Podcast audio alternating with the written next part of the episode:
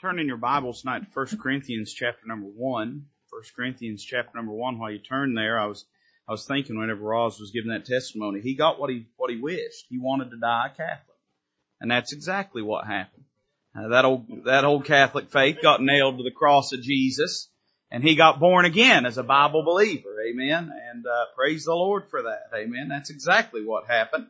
He got what he wished, just not in the way he was expecting but it happened uh, in a lot better way than he planned for. Man, I praise God for that. And I and I just want to say I'm thankful um, that I wasn't in the room whenever Jason led him to the Lord because he's a big boy and there ain't no telling what all he tore up shouting. So I wouldn't have wanted to get in the way of that. Amen. All right, First Corinthians chapter number one tonight. Let's begin reading in verse number ten. First Corinthians chapter one, verse number ten. Uh, Paul writing to the church at Corinth says, Now I beseech you, brethren, by the name of our Lord Jesus Christ, that ye all speak the same thing, and that there be no divisions among you, but that ye be perfectly joined together in the same mind and in the same judgment. For it hath been declared unto me of you, my brethren, by them which are of the house of Chloe, that there are contentions among you. Now this I say, that every one of you saith, I am of Paul, and I of Apollos, and I of Cephas, and I of Christ. Is Christ divided? Was Paul crucified for you? Or were ye baptized in the name of Paul? I thank God that I baptized none of you but Crispus and Gaius, lest any should say that I had baptized in mine own name. And I baptized also the household of Stephanas. Besides, I know not whether I baptized any other. For Christ sent me not to baptize, but to preach the gospel, not with wisdom of words, lest the cross of Christ should become of none effect, be made of none effect. For the preaching of the cross is to them that perish foolishness, but unto us which are saved it is the power of God. For it is written, I will destroy the wisdom of the wise and will bring to nothing the understanding of the prudent. Where is the wise? Where is the scribe? Where is the disputer of this world? Hath not God made foolish the wisdom of this world? For after that in the wisdom of God, the world by wisdom knew not God, it pleased God by the foolishness of preaching to save them that believe. For the Jews require a sign and the Greeks seek after wisdom. But we preach Christ crucified unto the Jews a stumbling block, and unto the Greeks foolishness. But unto them which are called, both Jews and Greeks, Christ, the power of God and the wisdom of God. Because the foolishness of God is wiser than men, and the weakness of God is stronger than men. For ye see your calling, brethren, how that not many wise men after the flesh, not many mighty, not many noble are called, but God hath chosen the foolish things of the world to confound the wise. And God hath chosen the weak things of the world to confound the things which are mighty, and base things of the world, and things which are despised hath God chosen, yea, and things which are not, to bring to naught things that are, that no flesh should glory in his presence. But of him are ye in Christ Jesus, who of God is made unto us wisdom and righteousness and sanctification and redemption, that according as it is written, he that glorieth, let him glory in the Lord. Let's pray. Father, we love you tonight. Thank you, Lord, for what you're doing in our lives, our church family, Lord, and, and in the lives of the families of our church. I pray that you'd help us to continue to be diligent in our obedience to you, Lord, to ever seek an opportunity to be used of you, and Lord, to let our lives be a light, a glorifying beacon for your grace and your goodness unto others, Lord, that people can see what you're doing in our life and see that God is real and that Christ is real and the salvation's real and Lord, that they would long to know that same Savior and that same salvation. Lord, we love you. We thank you for what you've done. Bless the preaching tonight, Lord. We ask it in Christ's name. Amen. I want you to notice in particular uh, what Paul says in verse number 27. He says, God hath chosen the foolish things of the world to confound the wise, and God hath chosen the weak things of the world to confound the things which are mighty. If I was to give a title or a theme to the message tonight, it would be the theme of weak things. Uh, think about the fact that the Holy Ghost points to God's strange choice of human instrumentality and tells us that as we observe how God uses people in their life and what God does, we learn this as a profound truth extending from the cross of Calvary, but also reaching back to the cross of Calvary and teaching us some things about the Lord, His grace, His goodness, and love. I guess I'd sum it up in this way. God uses weak people. God uses weak things. God's metric by which He determines whether He will use someone is not the world's metric. It's not based upon talent. It's not based upon treasures. It's not based upon position or prominence, but rather it is based upon a willingness to let God have the totality of our being.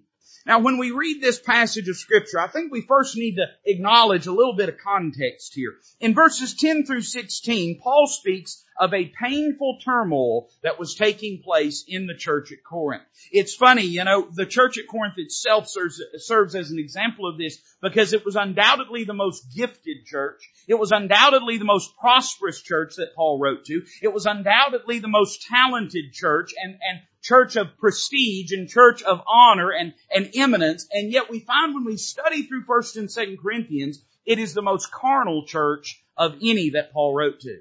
They themselves serve as an example of this, and Paul begins to unpack that truth in these verses. The first thing we see is that there were contentions in the church at Corinth. It says in verse number 11 that it hath been declared unto me of you, my brethren, by them which are of the house of Chloe, that there are contentions among you. So the church at Corinth was not a church that was peaceful. It was a church where there was turmoil, discord, infighting everywhere that they turned. Now what was the reason for this? Well, verse 12 tells us, not only were there contentions in the church, but evidently there were cliques in the church. And that's what led to this. Verse 12 says, Now this I say, that every one of you saith, I am of Paul, and I of Apollos, and I of Cephas, and I of Christ. Now here's what was going on. There was a cult of personality in the church.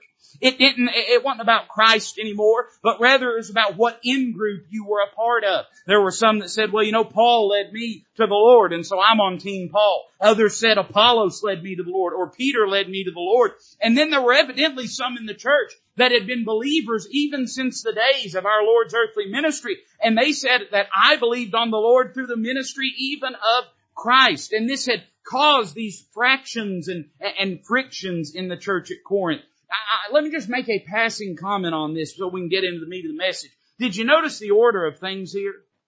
Paul undoubtedly in this group of men was the most brilliant. He does not describe himself as a particularly eloquent man. In fact, Apollos was the man that was the eloquent man. But Paul was a tour de force of personality. And so people like to say they were on team Paul. After him came Apollos. He was the orator. He was the, the great speaker. And so there were some that liked to brag that Apollos had led them to the Lord. They got saved under that great revival meeting under Apollos and they wanted everybody to know it. Uh, probably undoubtedly some folks identified with sort of the, the homely, rugged nature of Peter and the fact that Peter had such an intimate personal relationship with the Lord. He was one of those three that was that inner circle. So some said, hey, I'm on team Peter. But did you notice where Christ came in all this? He's the very last one on the list. Does it not bespeak the carnality that was so problematic in their church? And this is what happens. Listen, when it becomes a cult of personality, inevitably Christ comes at the end of the list. You say, preacher, uh, you know, what's the problem with this in, in churches? And I would basically say it this way.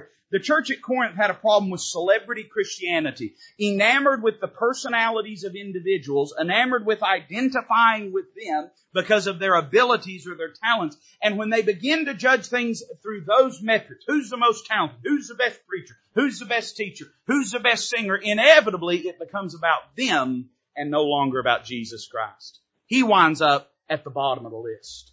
We find in what Paul says to them in verse number 13 that evidently this produced some confusion in the church. He says in verse 13, is Christ divided?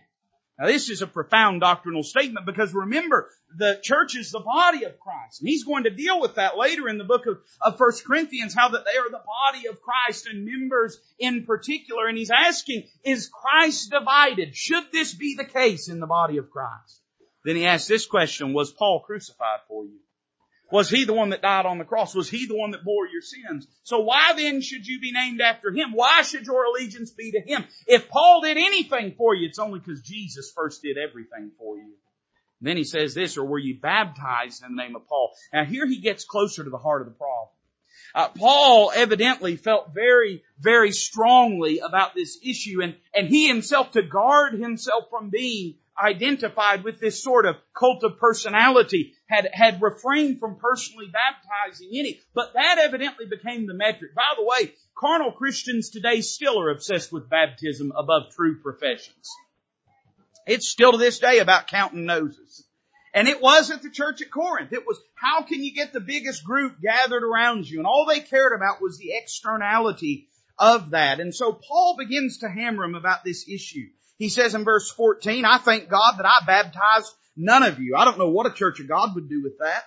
I, I, thank God that I baptized none of you, but Crispus and Gaius, lest any should say that I had baptized in mine own name. Now somebody's going to say, well preacher, surely Apollos didn't baptize in his own name. Surely Cephas didn't baptize in his own name. And undoubtedly these men had not done that, but because they permitted this cult of personality to grow up around them, they make disciples of themselves as opposed to disciples of Christ. Or at least the people at Corinth had fashioned themselves after that manner. It says in verse 16, and I baptized also the household of Stephanas. Besides, I know not whether I baptized any other. Now, what he's trying to show them is that the fundamental thing that occurs in a person's life is not when they get dunked underwater. Uh, it's not an external identification with a certain body or a certain group. Now, let me say very clearly, I'm not against labels, and you're not either. All right, let me go in your medicine cabinet, and start switching labels around. You're to feel real strong about it. I'm not altogether opposed to labels. But the label is only meaningful in as much as it bears testimony truthfully to what's inside the container.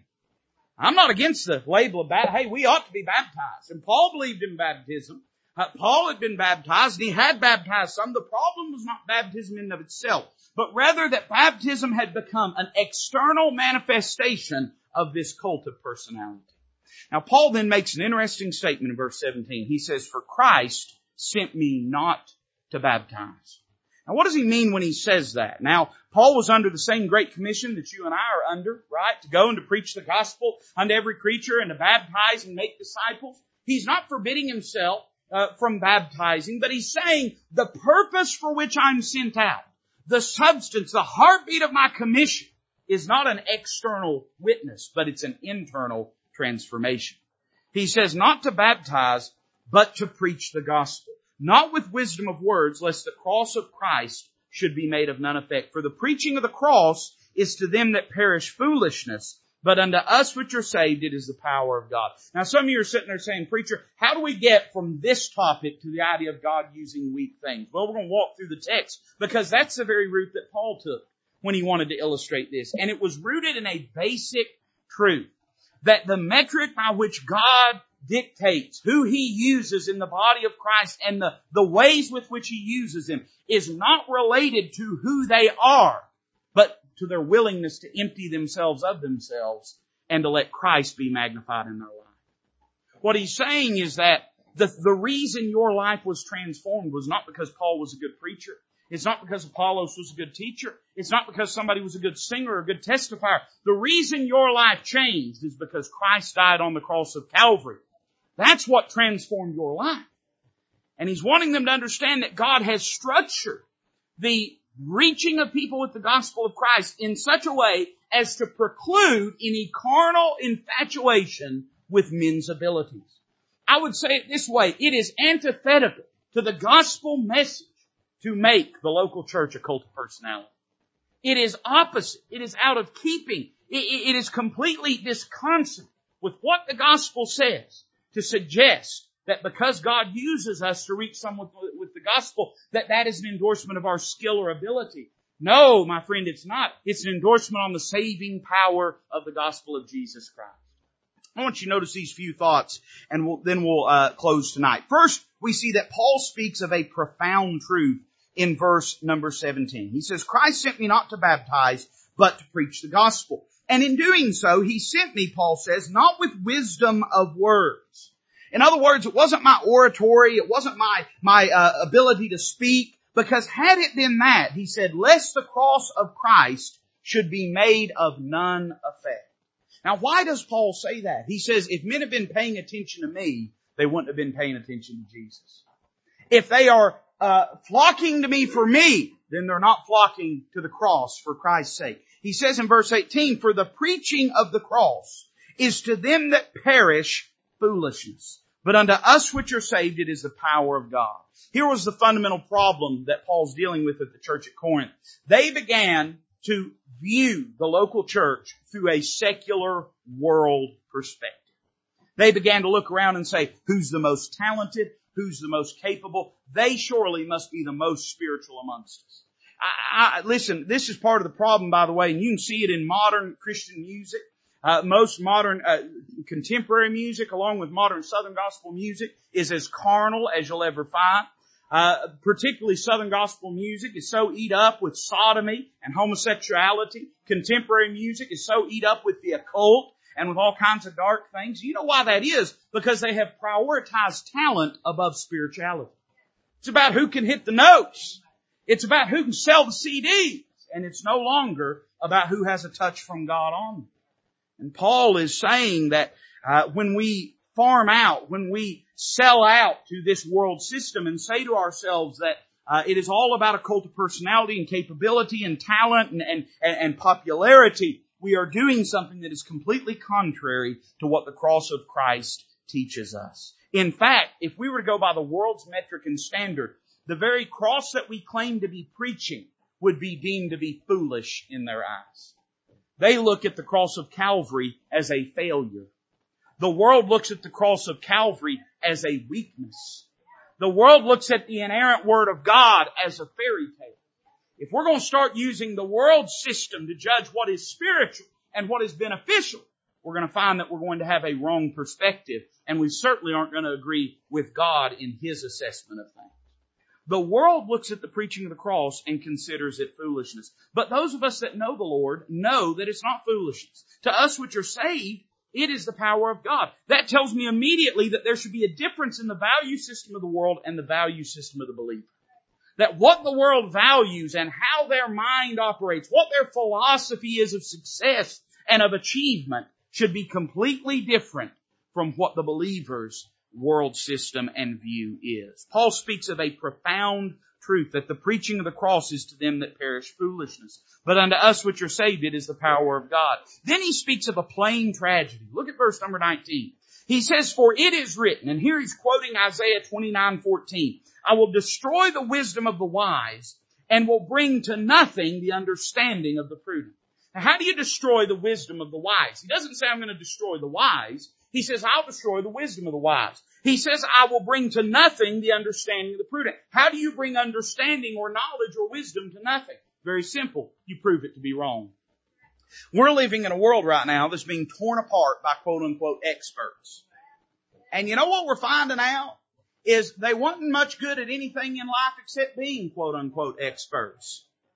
And many things that they have said, I mean, there's people that uh, six, eight months ago were considered authorities that today are that close to getting run out of town on a pole. What happened? So much their wisdom was proven to be false. God says, I'm going to do this very thing with the wisdom of the world. I'm going to prove to you that the world system of assessing value is incorrect. How does he do that? Verse 20. Where is the wise? He asks. Where is the scribe? Where is the disputer of this world? Now all these are rhetorical questions. He expects you to just stop and ponder on them. We could spend time talking about philosophers, the wise. We could spend time uh, talking about scribes, about uh, academics. We could spend time, the disputers of this world, talking about uh, law and legalese and justice. But suffice it to say that verse 21 gives us the answer to this. And certainly in the realms of philosophy, uh, we could find a lot of foolishness, right? I remember hearing, I think it was Brother Don Sable said one time that philosophy is like a blind man in a dark room looking for a black cat that isn't there. It's the pursuit, it's the obsessive pursuit of questions and not substance and not truth. We could certainly look at, at, academia the world today and there's a lot of foolishness goes on. You ought to get on these websites sometime. Maybe you shouldn't. It's just going to grieve you to see how much of your tax money and my tax money gets spent to study all kinds of stupid stuff that ain't nobody got any business ever even wondering about in the first place.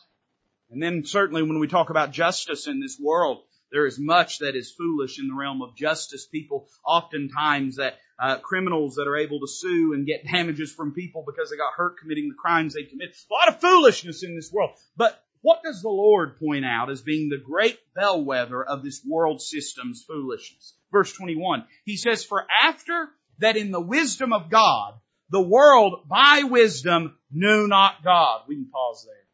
Say, preacher, what tells us that the world's way of thinking is not correct? Very simply, because it puts them without Christ. the world system. And I could, we could go back and consider how that the heavens declare the handiwork of God and, and the firmament showeth his wisdom and, and talk about how that mankind through the pursuit of knowing God, through self-examination, through the study of science and all those things, whatever merit they may have, uh, did not have the ability to bring a man to Christ, to transform him, to save him, uh, to deal with his sin problem. But let's just, we don't even have to do all that. Let's set that, let's table it for a moment and look at this. The, the wisest people by this world standards invariably are people that reject the truth of the Word of God and the cross of Calvary. Uh, I'll tell you, the great tragedy is this, that wisdom, whatever merit it has, it rarely brings a man to Christ, the world's wisdom. Now notice he makes a distinction here. He talks about uh, those that are wise after the flesh. He talks about not wisdom in a generic sense, but he's talking about the world's wisdom itself. And it says, after that in the wisdom of God, the world by wisdom knew not God. Here's what God did. It pleased God by the foolishness of preaching to save them that believe. God showed the utter bankruptcy of this world's wisdom to save a man, to transform a man, to change a man, to redeem a man. And the great tragedy of this human life is still men hurl themselves off the cliff of their own self-delusion, pursuing after self-morality, self-righteousness, self-wisdom. All the while, God extends a hand of grace saying, you don't have to do anything but just receive my son and I'll save you and change your life. Paul speaks of a plain tragedy here, but then Paul speaks of a providential tactic. Look at verse number, well, we'll start at the end of verse number 21. It says, it pleased God by the foolishness of preaching to save them that believe. For the Jews require a sign and the Greeks seek after wisdom. But we preach Christ crucified, unto the Jews a stumbling block, and unto the Greeks foolishness. But unto them which are called, both Jews and Greeks, Christ, the power of God and the wisdom of God. Now, why does Paul speak of these two groups of people? Well, very simply because the Greeks here are representative of the entirety of the Gentile world. He's talking about all of humanity and speaking of them in the dispensational classes that God has traditionally viewed men in throughout history up until Calvary. God viewed people as either Jews or Gentiles. And he's saying, in the cross of Christ, God has chosen to displace the things that those uh, varying people groups valued and viewed as being the metric for what's valuable, for what's right, for what's righteous, uh, for what is meaningful, and has instead displaced those with the cross of Calvary. What does he say here? The Jews require a sign. In other words, the thing that carried weight with them was miracles. And certainly when you go back through the history of Israel as a nation, who would have been in their mind the two greatest prophets that ever lived? Certainly it would have been Abraham, or um, uh, not Abraham, amen. Well, maybe, I don't know how they felt about it. It would have been Moses and it would have been Elijah. Isn't it interesting that Elijah is such a focal point to them? In fact, Elijah represents all of the Old Testament prophets. Uh, they viewed him as the figurehead of prophecy in the Old Testament, and yet Elijah never pinned down a single book of the Bible. Never once did God use him to pin down a sentence himself of inspired truth. Instead, what did he do? He performed great miracles. And even when the Lord Jesus in his earthly ministry came, one of the things that the Pharisees had to reckon with was the great works that he performed. Because all of the Jews that were around were seeing these great miracles and it carried weight with them because all throughout their history, whoever had the power to perform great works was viewed as someone that was credible. He says this, the Greeks seek after wisdom. The Gentile wor- world on the other side of things was not as enamored with the supernatural, but rather with secular human reasoning. And certainly the church at Corinth would have understood this. And Paul himself would have understood this. He had stood toe to toe at Mars Hill with the great disputers of this world and understood that, that human intellect was what sanctified and certified many of the world leaders and religious leaders of that day. So you say, well, preacher, what did God do? Did he, did he come and perform a bigger miracle than, than any Jew had ever seen? Yeah, he did that very thing in the cross of Calvary. Did he come and did he give more truth than any Gentile could have ever imagined? Yeah, he sure did that. Uh, the Word was robed in flesh and walked amongst us. Amen. But it is not the earthly ministry that saves men from their sins. Rather, it's the death, burial, and resurrection that saves men from their sins. It was not the evidence of a uh, spectacular life, but rather it was the effect of a sacrificial death that saves men. And so God has deliberately chosen to circumvent this world's uh, value system in how it deems things being meaningful and has instead shined a light upon the cross of Calvary. He says this, but we preach Christ crucified unto the Jews a stumbling block. You remember what they said when he was on the cross? If he be the son of God, let him come down. They viewed the cross as a great weakness. They said, if he really is God, if he is who he says he is, why doesn't he come down from that cross? What was he to the Greeks? It says, uh, uh, under the Jews, a stumbling block, and under the Greeks, foolishness. The world to this day still tries to cast Calvary as a martyrdom. Calvary was not a martyrdom. A martyrdom is when you take someone against their will and kill them for things they believe in. Calvary was where the very blessed, precious Son of God laid His own life down, not because of who and what He was, but because of who and what His persecutors were.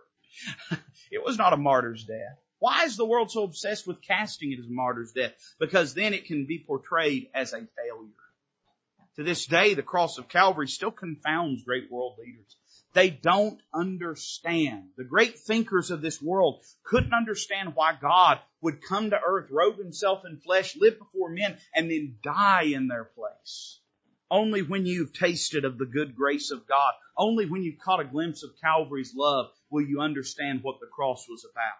And for those that refuse to see it, it is always and forever will be the epitome of foolishness unto them. But unto them which are called, he says, both Jews and Greeks. You see, God's not discriminate in this. Uh, Jews and Greeks, any that'll come unto Him, He says Christ, the power of God and the wisdom of God.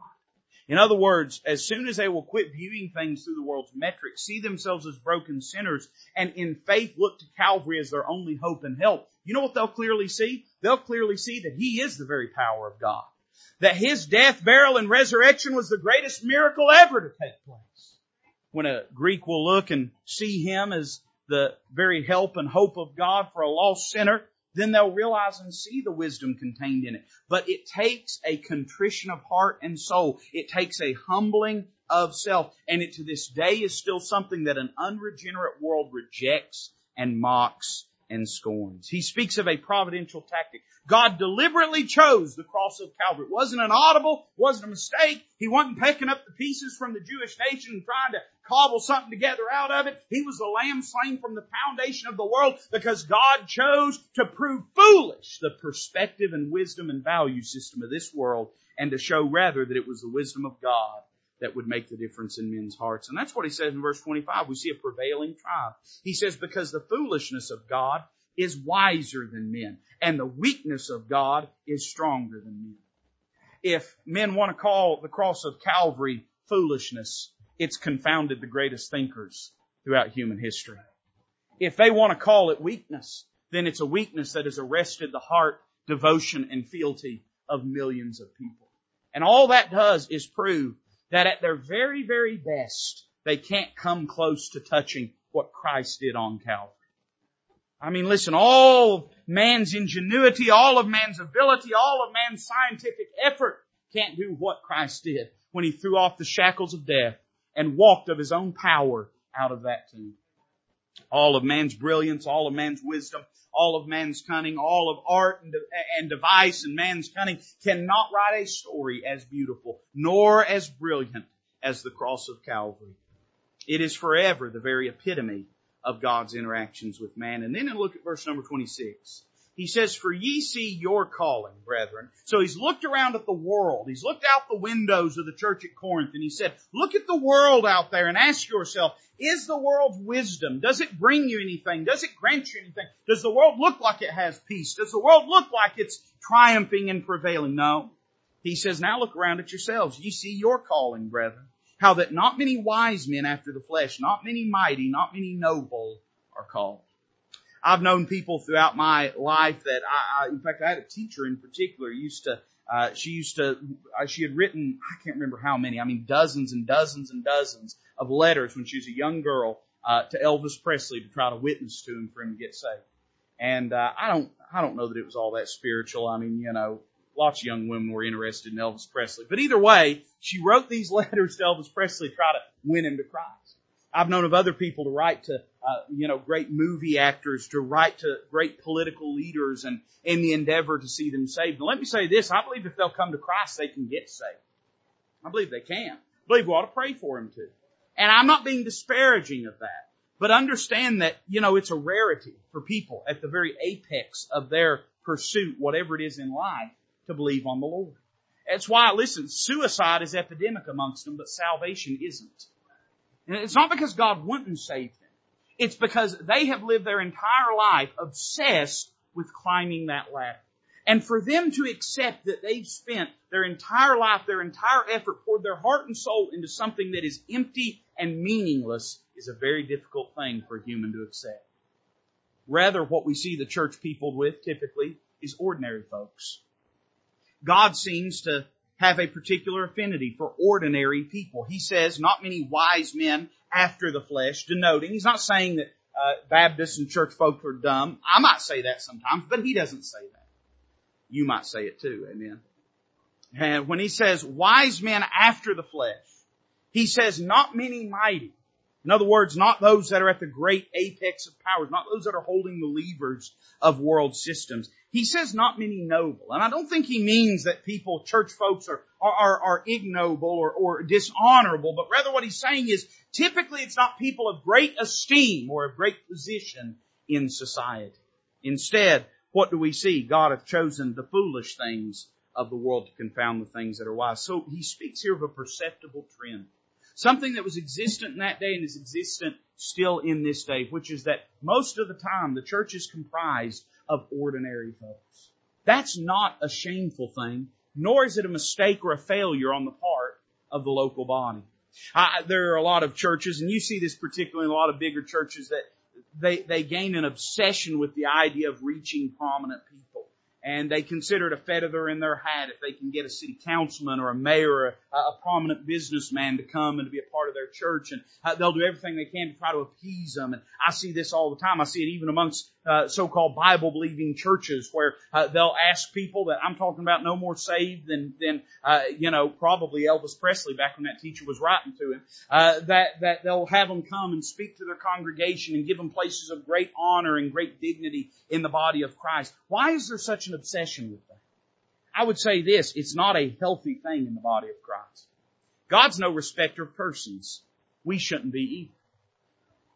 What we see is that while it is possible, there have been men throughout human history that have reached the apexes of their pursuit in their field, whatever it is, and, and come to know Christ. It is not the typical thing. Instead, it's typically ordinary folks. And you know what that teaches us and tells us? It tells us this, that God evidently has a preference for using ordinary people in the sharing of the gospel.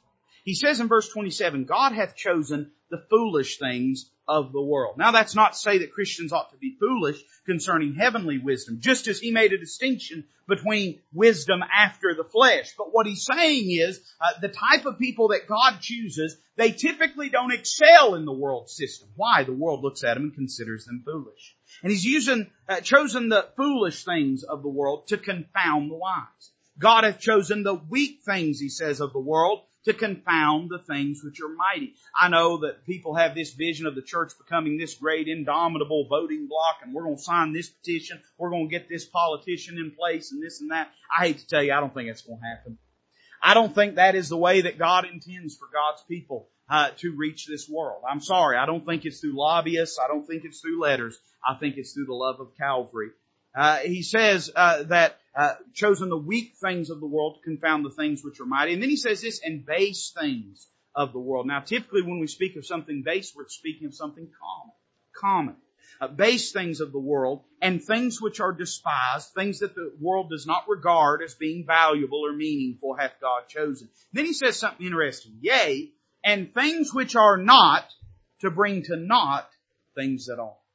I've always been fascinated by that phrase. What does that mean when Paul says that? Well, I think we have the answer when we go a, a little further back and find the usage of that word not earlier in our text. You remember, he talks about in verse number 19, he says, I will destroy the wisdom of the wise and will bring to nothing the understanding of the prudent. Same idea of bringing to nothing. Remember what we said? The, the, the way you destroy wisdom, the way you bring understanding to nothing is to prove it to be false or ineffective. And now Paul says God has chosen people that in the world's estimation are nothing. And He's chosen those people to bring to nothing the things that the world considers to be valuable. How do we see that manifest in the lives of everyday human beings? Well, I'll tell you very simply. There's people that have the ability to pay millions and would gladly do it if they could have the happiness that you've got in your heart tonight. And that proves that money really has no value. There are people in this world that can command thousands at their beck and call. But if they could somehow command the sorrow out of their soul and command peace to come in and dwell, they'd do it. But they can't do it, but you've got peace in your heart tonight. So evidently power is not the most important thing. Uh, there are people that are prestigious and popular and they literally have millions of people that would gladly do anything in the world for them. Those people have no ability, the folks that, that clamor about them have no ability to give them happiness in their heart and peace and contentment in their soul, but you have those things tonight. So evidently things like prosperity, things like power, things like popularity, whatever merit they hold, they are not the things that God deems to be valuable. Those things obviously are just nothing in the estimation of God. And how's He shown that? He's shown that with a bunch of nothings like me and like you. Shown that that's where peace is, that's where happiness is. Not in us. Why? Because we are nothing. But rather because the Lord Jesus Christ. So he's saying in this that the idea that we would elevate to positions of, of prominence and importance the people that hold things that are valuable in this world's estimation is completely contrary to the concept of the gospel. God did not send his son to this world to prove how amazing you are. He sent his son to this world to prove how amazing he is. When our business is proving how amazing we are, we are running contrary to God's will, God's work, and God's intention in this world. When it becomes about us, it can't be about Christ. John the Baptist said it best. He must increase. I must decrease. And the fact is, the more we try to increase, the more he's going to decrease in the eyes of men. The more that we are willing to decrease. You say, preacher, how far should I decrease? How small should I be willing to go? Well, Paul says not. The things which are not. so I'd say if you can just keep shrinking in your own ambition until there just ain't nothing there, you'll be about at the place where God can show up and do something great with your life. We're to be nothing, to be brought to naught. We're not to live our lives for our own ambitions or our own pursuit. He speaks of a preferred type here. He says God has chosen foolish things of the world. He's chosen weak things. He's chosen base things. He's chosen things which are despised. Now, there's a lot of things I can't be, and there's a lot of things you can't be, but I think I can be all those things. I think I can be foolish in this world's eyes. I don't think I need to be foolish in the eyes of God. I certainly am capable of that too, but I shouldn't be. But I think I certainly can make it my life's mission not to be esteemed in the world's eyes, but to be esteemed in God's eyes. I can make it my, my purpose to be foolish in the eyes of the world. I can make it my purpose to be weak. Now that kind of weakness is not talking about a weakness of constitution or a weakness of conviction, but it's talking about a weakness of dependency upon self. I can choose to make my life not about the furthering of myself, but about the furthering of Christ. I can choose when I am assaulted, when I am afflicted, when I am accosted. I can choose to put my uh, well-being and my care in God's hands. I can choose to be weak in this eyes world. I can choose in this world's eyes. I can choose to be base. Uh, now again, meaning not striving for my own exaltation or ambition, but instead for the Lord's. And I think I can be despised in this world's eyes. I already am for a lot of reasons, but uh, I, I think I can live a life that is not clamoring for this world's approval. I think I can do all those things. And in doing any of those things, I'm not doing anything that gives glory and brings glory to me. It always and forever shines the light on Christ. And listen, that's not a bug, that's a feature of the plan. Look what he says in verse 29. Why has God done all this? He speaks not only of a preferred type, but of a powerful testimony that no flesh should glory in his presence. The reason God uses people is to bring glory to himself. If our concept of being used of God is how can I get glory for me, we've missed out on what being used of God is all about. It's not about you getting glory for yourself. In fact, the whole purpose is that He might get glory out of our lives. Now somebody's going to say, well preacher, if I'm nothing, I mean, I, am I'm called to this great task, and, but if I'm nothing, how can I do that? Well, notice what he says in verse 30. But of Him are ye in Christ Jesus. Of God are you in Christ Jesus. In other words, anything about our life that is divine is that in the person of Christ Jesus. How is that? Who of God is made unto us wisdom and righteousness and sanctification and redemption. So again, we see this basic principle. I, I was going to call it a Pauline principle. It's not. It's a biblical principle. But Paul sure talks a lot about it. Emptying of self that we might be filled with Him. Uh, the less there is of us, the more room there is for Him. Uh, not about our wisdom, uh, and if we'll put our wisdom on the cross, then uh, He'll be made unto us wisdom. It's not about our righteousness. If we make it not about defending and protecting our uh, reputation and, and people's idea of our righteousness and our justice, uh, then there'll be room for Him to be made righteousness for us. Sanctification, redemption, all of these things are to be present in the person of Christ being lived through our life that according as it is written, he says, He that glorieth, let him glory in the Lord. Paul wraps it up by saying this, you being used of God, that's a good indication that you ain't much. Are you, are you a whole lot to brag about? That's a good indication you ain't gonna be used of God. So he says, here's your choice. You can make it about you, but in making it about you, you're making yourself out to be not very much at all. Or you can make it about Him. And in making it about Him, you're showing that you don't think much yourself, but then God can use you for His glory, for His benefit. I hate to tell you this, but there ain't no way because God won't be robbed of His glory. There ain't no way to get His glory. If we make it about our glory, we show how base and carnal we are. If we make it about His glory, we ain't going to be trying to make it about our glory in the first place. And because of that, God chooses to use people that the world looks at and does not think much of. Hey, listen, you know, I, I know sometimes it's easy. The, the preacher's always getting up and talking and people are awful kind to me and say lots of nice, sweet things to me all the time. And I, I, I think to myself, it, our people must spend all their time just having to repent of the lies they told their preacher. people say a lot of nice, sweet things to me and everything. And, and, and it may be easy to look up at the preacher and say, boy, you know, that's really something to be a preacher. Uh, and you feel that way because of where you're sitting. But if you were to do it, what you'd recognize, the reason I'm up here at this pulpit ain't because I'm somebody, it's because I'm nobody. Uh, God didn't use me in this way because He looked down and said, "Boy, I tell you, that Toby Weber. I mean, he's really an A plus guy. I mean, he really, boy, I mean, he, he's got so much talent. He's got so much ability. I think I can use him." Instead, God looked down at me and said, "You know, if I use him, people will know it's not him. They'll know it was God. If I use him, they'll know that it wasn't him. They'll know it ain't his talent. They'll know. They might think it's his good looks, but they'll, you know, it's my beard. In other words, it is the very weakness that we exhibit that makes us usable to God. It's the very nothingness of us that displays His everything. So you know where that leaves us? It leaves us without excuse. We can't look at God and say, God, you can't use me. I'm not enough. Because by saying we're not enough, we're only saying we're that much more usable to God. The only way that we can uh, answer that to God is just to have to look at Him and say, Lord, I don't want to be used by you. But if you want to be used of the Lord, you can be if you'll make your life available to Him. Let's bow together tonight as a musician comes to play.